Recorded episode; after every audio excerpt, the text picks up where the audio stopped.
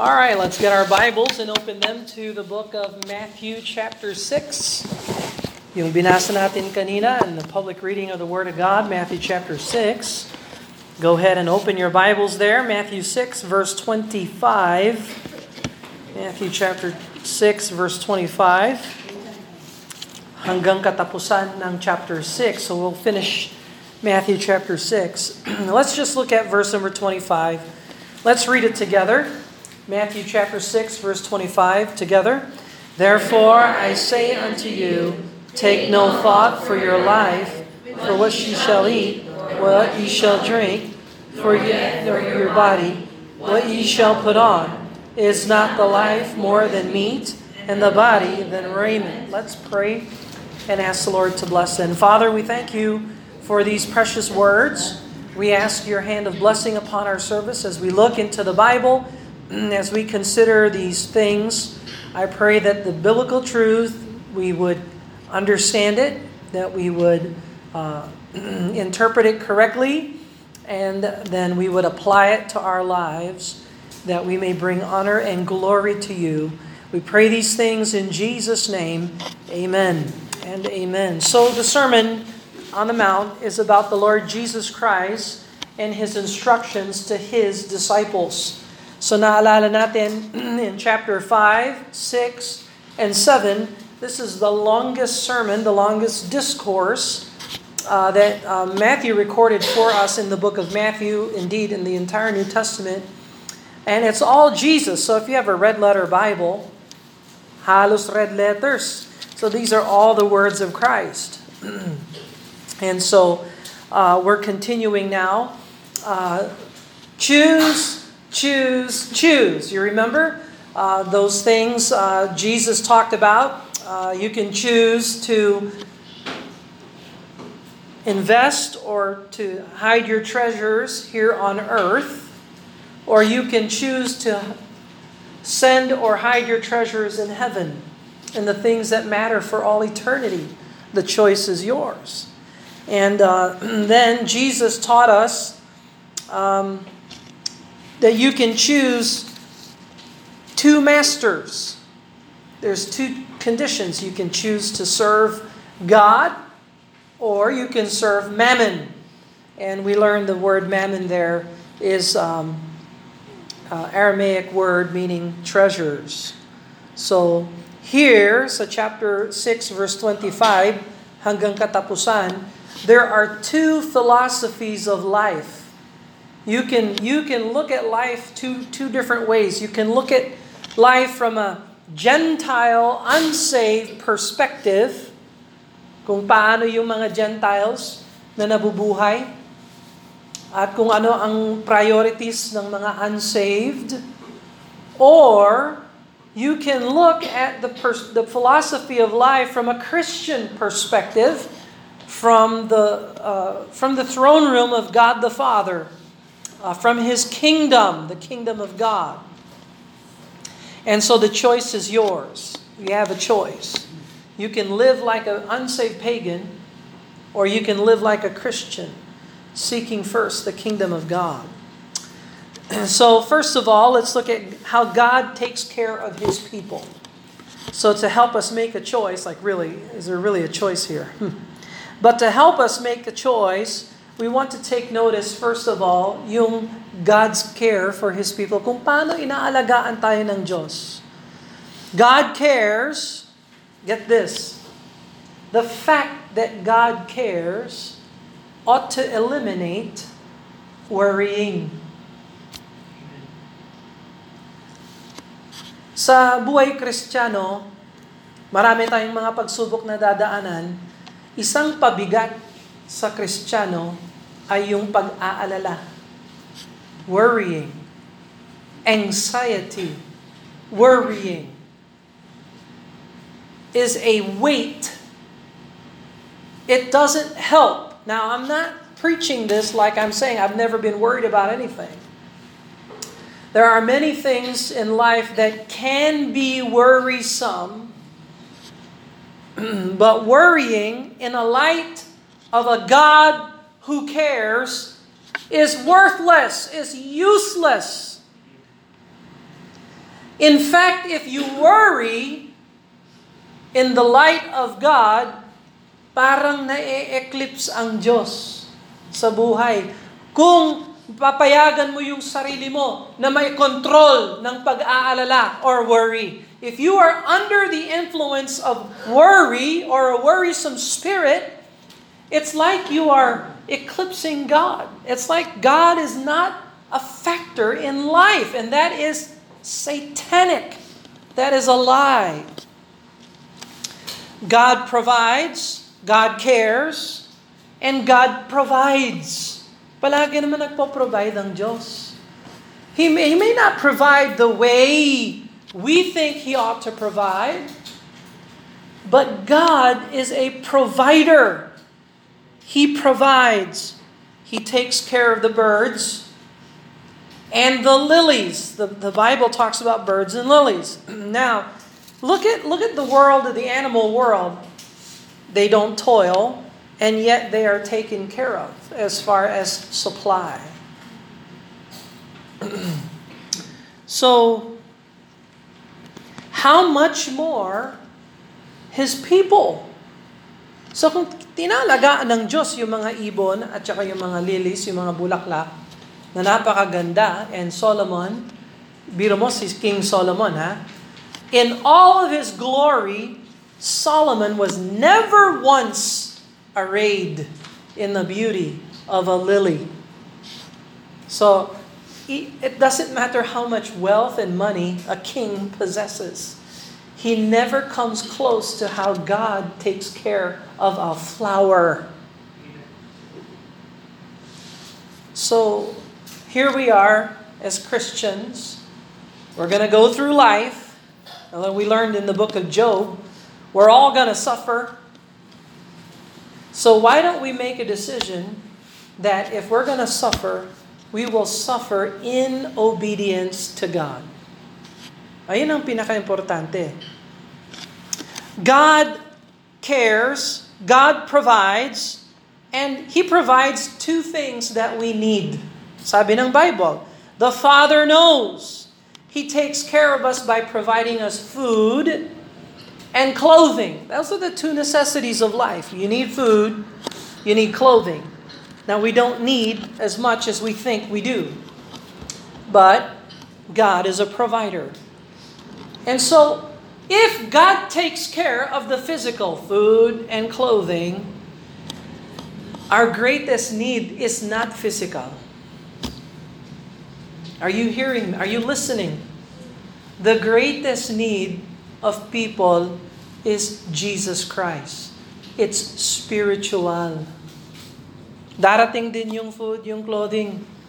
Kaya ng laman na magtrabaho, kaya ng laman na magdiskarte, kaya ng tao na gumawa ng paraan para magkaroon siya ng means, kahit na kakaunti lang.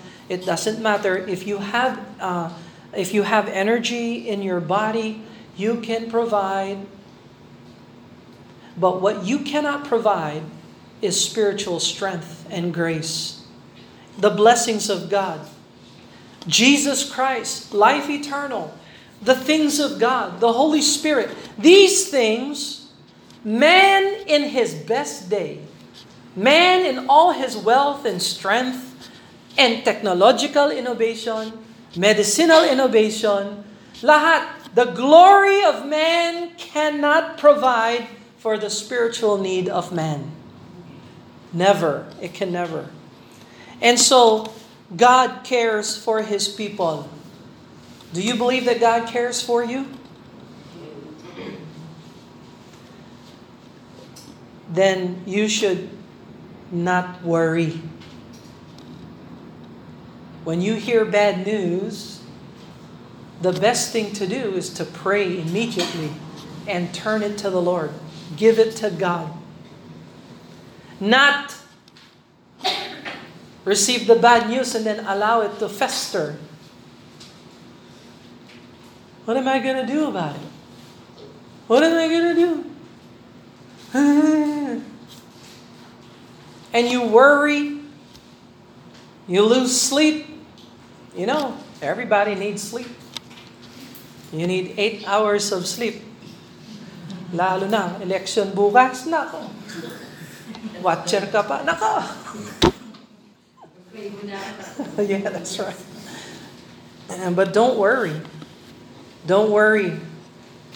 God has already given us Jesus Christ. The greatest thing that we need has already been provided for in Jesus Christ.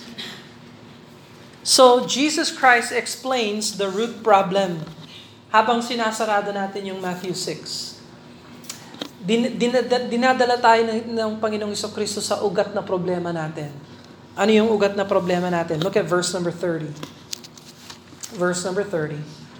Wherefore, if God so clothe the grass of the field, this is the root problem here, which today is and tomorrow is cast into the oven, shall he not much more clothe you, O ye of little faith? That is our main problem. Don't you love it when Jesus preaches and teaches? He always puts his finger on sin. So, eto yung biblical preacher and teacher. A Bible preacher and teacher will always point out sin. At yung mundo natin, habang palala ng palala ang mundo natin, the last thing they want to hear is biblical preaching against sin. Ayaw nila ng sin. Makarinig ng sin. Gusto nila encouragement. Gusto nila heartwarming. Pero yung sin. Little faith. Now, kung maliit yung faith natin, at ito ang ugat na problema natin, anong makakatulong para lumago yung faith natin? If little faith is our problem, and that really is our problem, we really have little faith. We don't trust in the Lord the way we should. When we hear bad news or problem, we get overwhelmed by problems. Problems seem bigger than God. Then we remember, wait a minute, this is just a trial, a testing. How am I going to respond to this? What are those things that will help us grow our faith? Naalala ba ninyo yung sinabi ng Bible? Faith cometh by hearing, and hearing by the Word of God. And so, the Word of God helps us to stop and rethink our values and replaces our pagan thinking with Christian thinking. So naalala ninyo yung principle, pag meron kayong aalisin, kailangan meron kayong dadagdagan or ilalagay in place of what you are replacing. You have bad friends, get rid of bad friends, but involve good friends. You have bad clothing, get rid of bad clothing and put, siyempre, kailangan may clothing ka. Ha? Pag wala kang clothing, mas lagot ka. So you put good clothing in. You have bad music. Get rid of your bad music. You put in good music. All right? So you have bad words. You get rid of bad words. You put in good words. So, if you have bad thoughts, this problem is big. Boy, this problem is just, it's going to destroy me. This problem, it's over. This problem I can't overcome. So anong sagot? What's the answer? Get rid of pagan thinking and replace it with Christian thinking. No, God is great. No, God is good. No, the Word of God is true. The Lord is my shepherd. I shall not want. He maketh me to lie down in green pastures. And surely goodness and mercy shall follow me all the days of my life.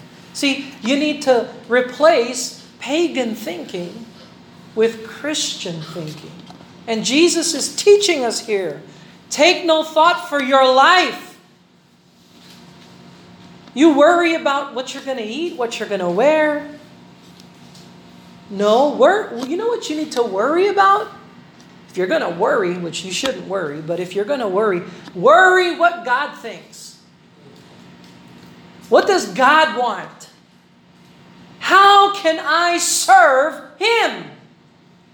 Did you hear the message this morning? Again, we're getting like this in our messages. How can I glorify God?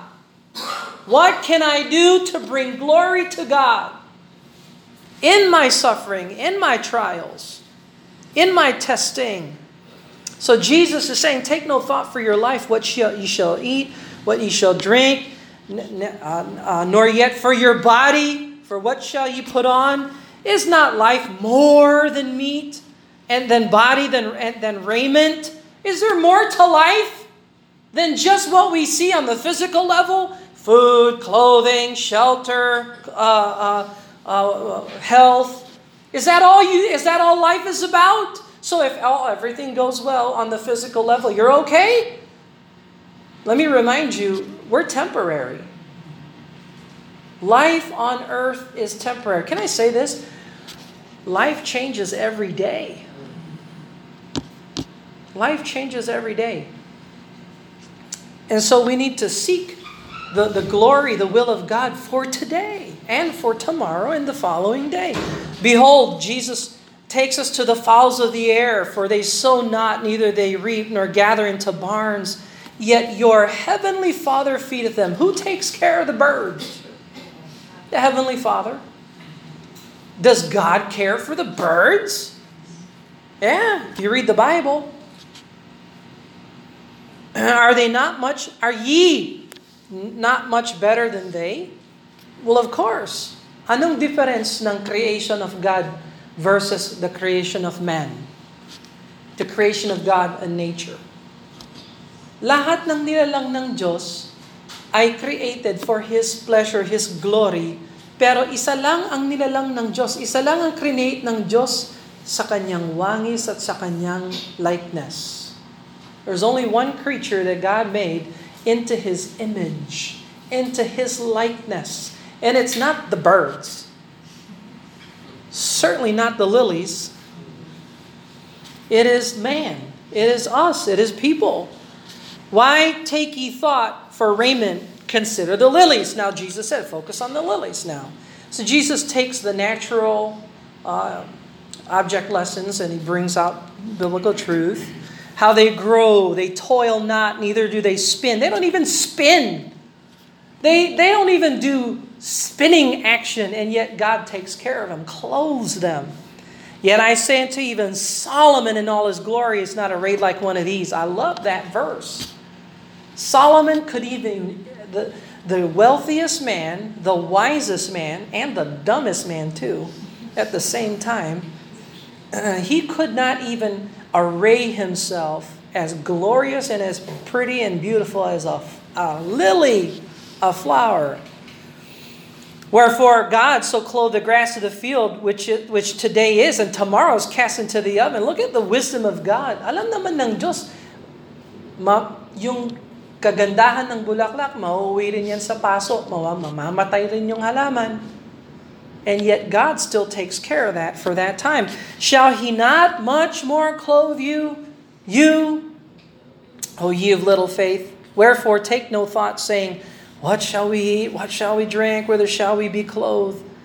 For all these things do the Gentiles seek. This is the philosophy ng Gentiles. Now in the Bible, yung Gentiles ay hindi mga Hudyo, karaniwang larawan ng hindi Kristiyano, ng hindi saved. Now ethnically speaking, a Gentile is someone who is not Jewish, and there are many saved Gentiles. Pero yung paggamit ng word Gentiles dito sa context is an unsaved person. A person who does not know who Jehovah God is. He is not in relationship to God. He is completely lost. And all his concern for in life is physical. Yan lang ang mahalaga. Physical. So, iba yung level ng saved. If you are born again and saved, you're not concerned just about the physical. You have a spiritual dimension in life na dapat mong ingatan. Your prayer life, your Bible reading life, your church service, your worship to God, your service for the Lord. You need to take care of those things. Now it says here, for your heavenly Father knoweth that ye have need of all these things. Alam naman ng Diyos yung mga pangangailangan mo. So as you pray, wag mo nang habaan yung prayer mo. Kasi alam na ng Diyos yung kailangan mo. But do pray. Go to God, ask Him in prayer, and leave it in the Father's hands. Lord, nakarinig ako ng bad news. Lord, ayaw ko yung news na yan. Kung ako, Lord, ang pagpipilian, bigyan mo na lang ng lunas ito. Lord, pero kung ano yung tinuturo mo sa akin, Lord, tinatanggap ko ito, Lord. Tulungan mo lang ako, Lord, bigyan mo ko ng grasya. Help me. Sabi mo, may kapayapaan. Lord, bigay mo sa akin yung kapayapaan na yan. Do you pray like that? You see? Now, verse 33. But seek ye first the kingdom of God and His righteousness, and all these things shall be added unto you. Kung meron kang modernong salin, pinalitan na yan. Sino sa inyo may Tagalog? Tagalog Bible. Oh, baka hindi kayo nagdala ng King James. Sino nagdala ng hindi King James? Meron ba? Okay. Mikey. Si Mikey may Tagalog. Mikey, verse 33. Basahin mo ng malakas. Para marinig natin kung anong word ang tinanggal sa modernong salin. I want you to notice they took a word out. They took a word out of this verse in modern translations. Sige, hulaan nyo kung marinig nyo yung pagkakaiba. Go ahead, Mikey. Tagalog. Tatapuan, hanapin mo na ninyo ang kaniyang kaharian at ang kaniyang katuwiran at ang lahat ng mga bagay na ito ay pawang idaragdag sa inyo. Oh. One more time kasi masyadong mabilis. Datapuwat, hanapin mo na ninyo ang kaniyang kaharian at ang kaniyang katuwiran at ang lahat ng mga bagay na ito ay pawang idaragdag sa inyo. Oh. Anong word ang tinanggal? God. Yes. God. Kaninong kaharian?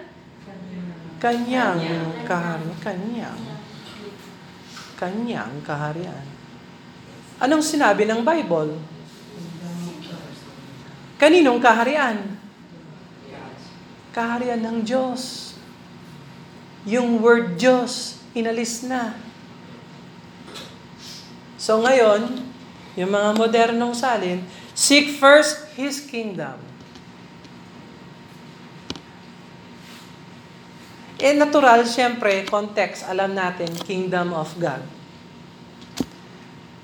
Pero pag inalis mo yung word, pag inalis mo yung word na yan, inaalis mo yung may-ari ng kingdom. So, is that a doctrinal problem? Theological problem? Is that a textual problem? Sa mata ng maraming mga nagko-correct ng Bible, isa na dyan yung mga nagpipreach na wala yung verse na ito, hindi ito kasama dyan sa original or whatever. Isa ito sa mga problema. This is a textual, theological, doctrinal issue. You cannot mess with the Word of God. You do not correct the Word of God. You understand that? So, I challenge you, mamaya, maybe later, whatever, look up in the NIB, ESB, NASB, LSB, kung ano pang B ang nandyan.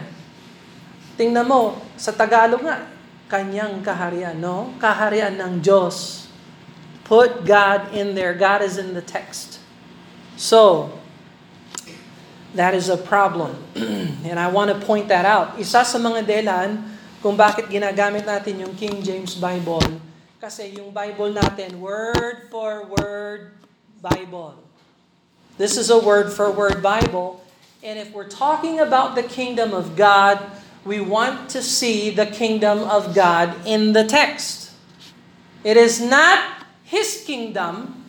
Ewan ko kung sino yung ayaw sa Diyos na tinanggal yung pangalan niya, tapos linagay na lang His kingdom. Tapos ayawan ko kung sino yung unggoy na textual critic na nag-aral nito, tapos sinabi, wala na yung kingdom of God.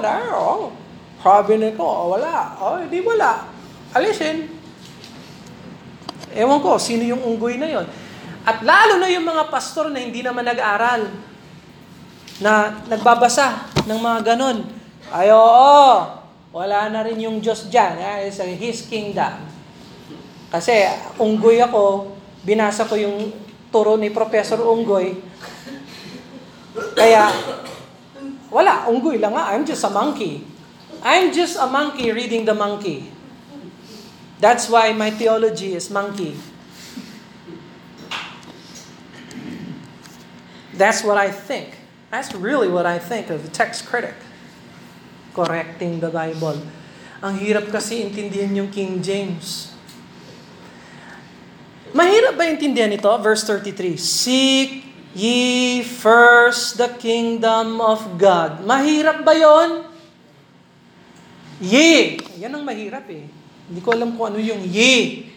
Anong ibig sabihin ng ye? Sino yun? Ano yan? But seek ye.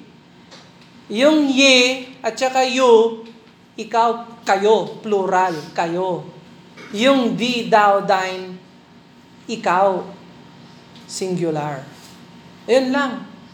So meron kang thee, thou, thine, meron kang ye and your. You, ye, your, plural, kayo. Pag ti, thee, thou, thine, ikaw, singular. Mahirap na ba yan? But seek ye first His kingdom. It's much clearer. His kingdom is so much more clearer. Whose kingdom? His. Who's He? I don't know. The Heavenly Father. It's the antecedent. Heavenly Father. No, the Bible is clear. Seek ye first the kingdom of God and His righteousness. And all these things, ano yung mga things na yan? Ano yung context sa mga things? What are the context of these things? Food, clothing, all these things na physical shall be added unto you. Darating din yon. Unahin mo lang yung kingdom of God at yung katuwiran ng Diyos. Did you ever notice in life, if you do the right thing, if you honor God in life, God will bring the right people in your way. You honor the Lord. Mga kabataan, nag-aaral kayo ngayon, darating din kayo sa time, magdidesisyon kayo sa trabaho, anong gagawin nyo sa buhay. If you honor God, I guarantee you, sa buhay, idadagdag ng Diyos yung mabuti sa'yo. God will bring you those things that you need. So ang Gentile o yung unsaved, pagan thinking, huli na lang yung kaharian ng Diyos at yung righteousness ng Diyos. Magbibigay na lang ako kapag meron ako. That is pagan thinking. Mag-a-attend na lang ako kapag hindi ako busy. Pagan thinking. Maglilingkod na lang ako kapag kaya ko. Pagan thinking. Magbabasa na lang ako pag naunawaan ko. Pagan thinking. Aawit ako kapag may boses ako. Pagan singer. We don't give because we have it. We give because we believe. We don't serve because we can. We serve because God said so. And we obey Him, you see. This is the difference between pagan thinking and Christian thinking. The challenge from the Lord is seek first the kingdom of God, not the text unggoy critic, His kingdom na hindi natin alam kung sino yung His na yan. Ewan ko, sinong nagtanggal nun? Malamang si Satanas. Sino sa buong buhay ang ayaw sa kaharian ng Diyos? Ay si Devil. Kaya pag may chance siya na alisin yan. Tapos meron naman siya mga kasama. Okay, hindi naman affected yung doctrine. Wala naman doctrine na affected na tanggalin natin yung God. May naapektuhan ba sa doctrine? Ha? Tanggalin mo yung word God, palitan mo ng His, tapos sabihin mo sa akin, walang effect? Theology proper. Pinakauna, God. So, it is not true. And every time, by the way, I am convinced, every time I preach, at merong pagbabago, ipapakita ko sa inyo. Para ma-convince din kayo na huwag palitan yung King James Bible. Brother Bill, ganun na ba tayo? Yes. Darating ang time, yung mga Christian bookstores, hindi na nila ipapublish ito. Yung mga cards, ESB, NIV, pero hindi na King James Version. Sa academy, sa scholasticism, hindi na ito pwedeng gamitin pang scholastic studies. At habang palala ang mundo natin, gusto ko tayo maging mas malinaw, mas masigla, that we will hold to the Bible, the King James Bible, at tatawagin natin unggoy yung mga nagko-correct ng Bible. Para tayo, hindi tayo maapektuhan ng isip unggoy, evolution. Kasi itong Bible na ito, fixed, settled. Hindi ito pang unggoy. Only the evolutionary theory. The text is evolving.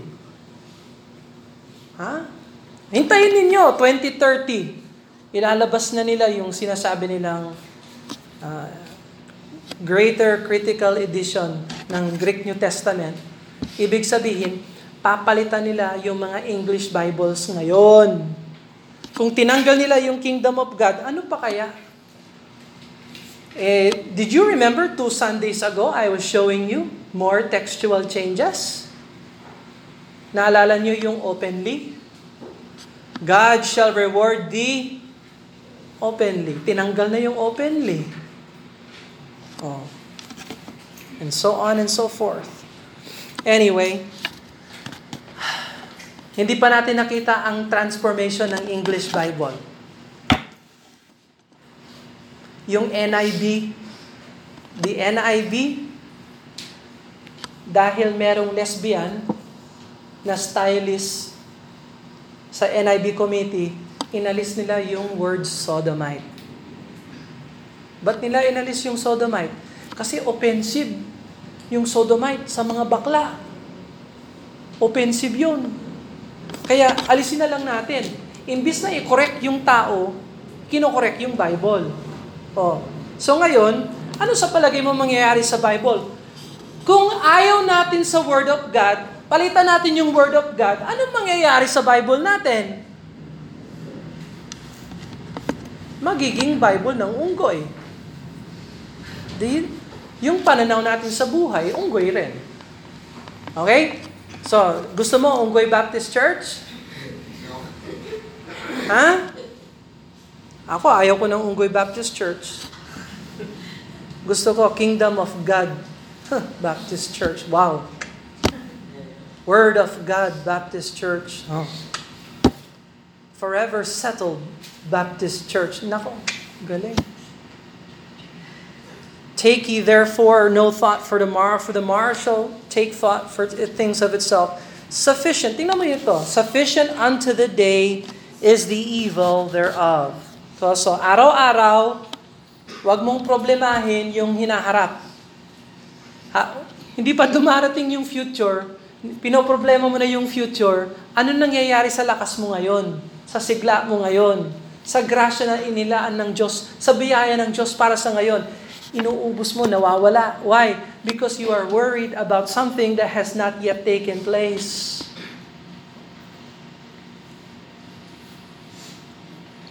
Victory is day by day. Grace is day by day. Now, ang sa atin, yes, we go to church on Sunday. We love it. We should obey the Lord. But tomorrow, today's grace is not enough for tomorrow. Yung victory na binibigay sa iyo ng Diyos sa salita ng Diyos, kung na-bless kayo ng salita ng Diyos today, para lang yan today. Huwag ka mabuhay bukas na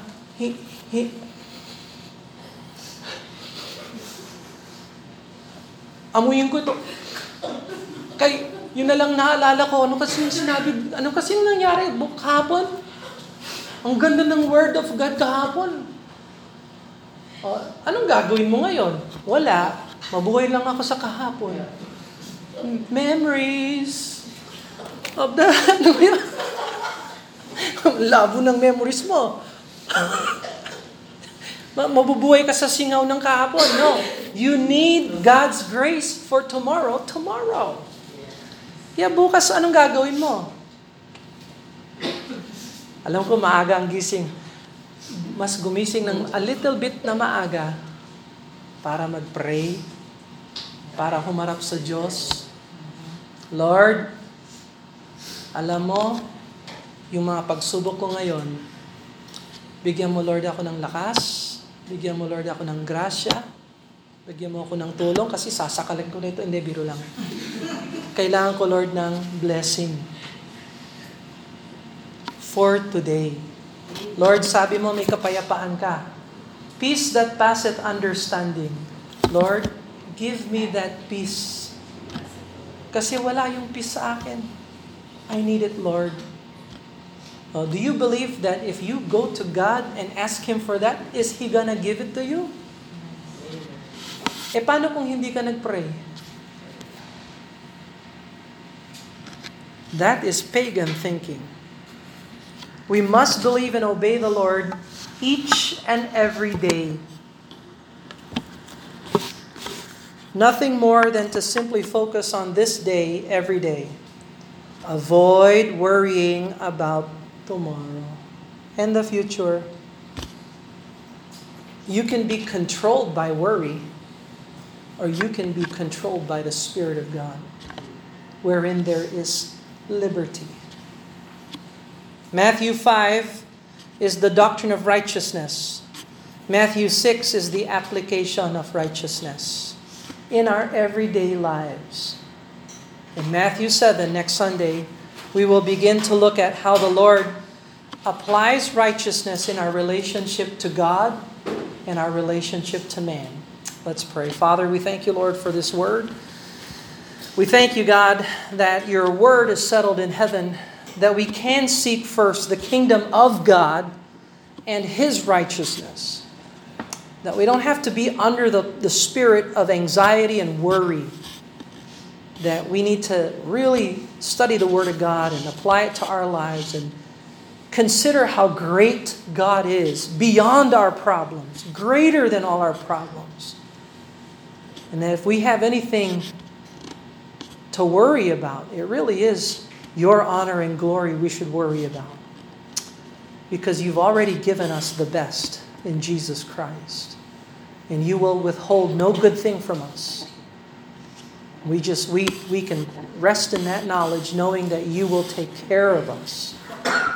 Help us not to be thinking like Gentile pagans. Help us to be Christian in our mindset. Help us to choose the kingdom of God and His righteousness. We ask that you bless your word in Jesus' name. Amen and amen.